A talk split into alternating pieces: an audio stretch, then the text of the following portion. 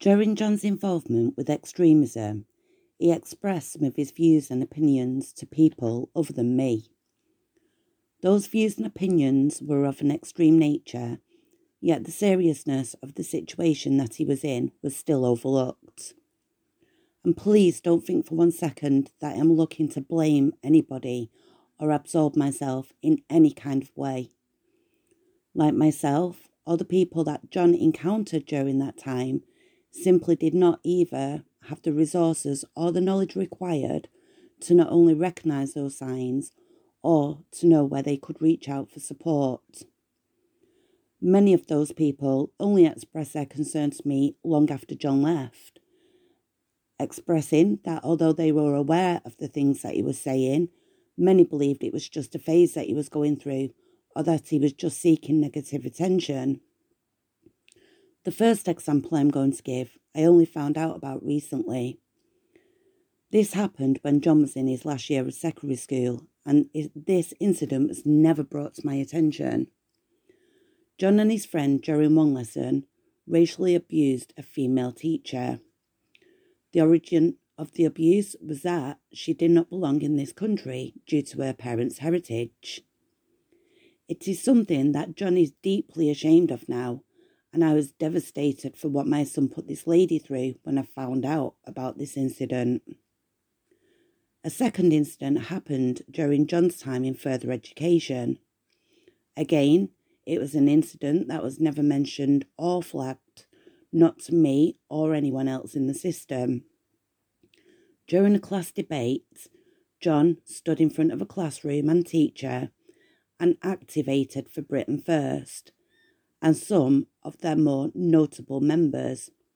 He invited classmates to attend demonstrations with him. Looking back after that, John just got more and more brazen. He started at a new college and he took his views and ideologies with him.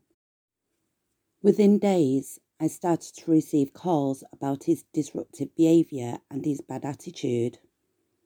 His obsession with flags and what he called patriotism grew, along with his negative and vile opinions. I tried to challenge him, but he would always have an answer for everything, and when he didn't, a huge argument would erupt. It got to the point that I was scared to speak to him. He started speaking out in front of my friends and my family, some saw him as a good lad turned bad, a problem that they wash their hands with, and others, like my friend, who I hope to interview soon, challenged John about his opinions. All the while, whilst this was happening, I felt deeply ashamed, confused, and scared. I didn't feel like I could discuss this matter with anybody because I was so afraid of the judgment. I was scared that they would think that it was my fault or even worse, that they thought John's opinions stemmed from me. I felt like I was a failure as a mother, and I didn't want anyone to see it. As you know, if you've listened to my story, eventually a teacher in college did recognise the signs of John's involvement.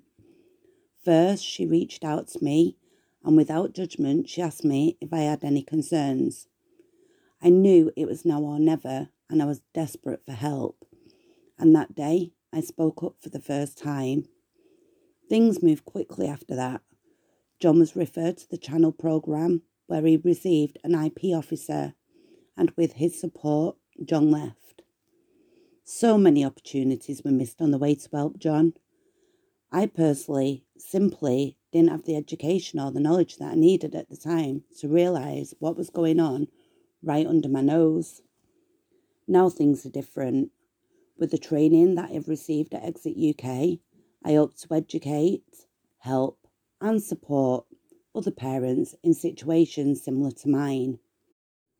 Exit UK is an amazing organisation that not only works tirelessly to educate people, both in a professional capacity and members of communities, about how to recognise the signs of extremism, to recognise the dangers of extremism, and how to help those involved in extremism, but they also mentor individuals involved out of that world.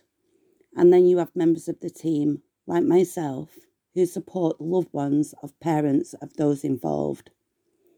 Nobody should ever have to go through what John and I went through alone, and they don't have to.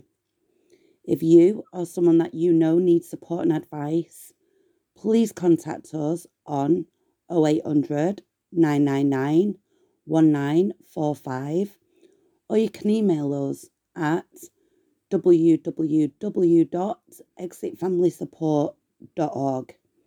That one call can make the difference that you need.